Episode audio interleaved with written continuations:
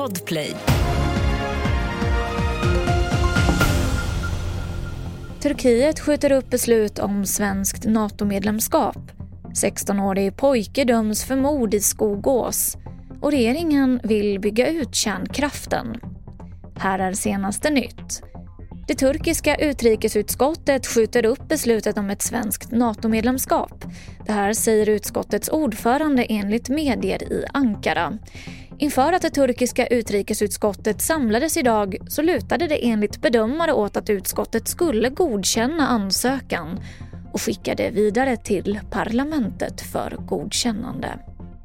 En 16-årig pojke döms för mord till fyra års sluten ungdomsvård efter det uppmärksammade mordet på en 15-årig pojke i Skogås centrum söder om Stockholm i januari.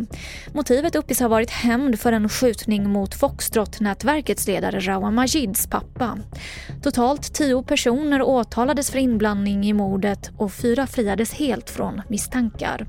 Vi hör kriminalreporter Therese Cedergren. Det är ganska väntat ska jag säga, eh, för för sidan har hela tiden hävdat att han ska dömas till fyra års sluten ungdomsvård, vilket ju är maxstraffet för, för barn i den här åldern.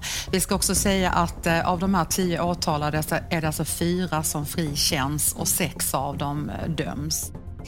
Tidöpartierna presenterar idag en färdplan för ny svensk kärnkraft där det slås fast att ny kärnkraft motsvarande minst två storskaliga reaktorer ska vara på plats senast år 2035.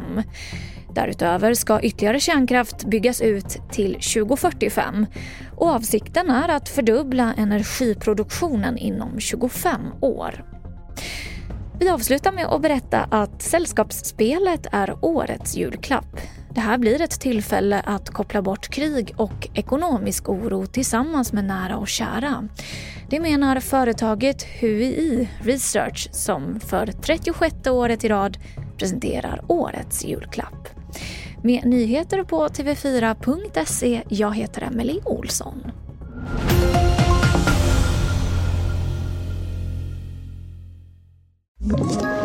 Ett poddtips från Podplay. I fallen jag aldrig glömmer djupdyker Hasse Aro i arbetet bakom några av Sveriges mest uppseendeväckande brottsutredningar.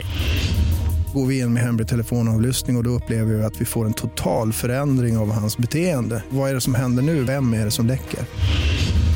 Och så säger han att jag är kriminell, jag har varit kriminell i hela mitt liv men att mörda ett barn, där går min gräns. Nya säsongen av Fallen jag aldrig glömmer på Podplay.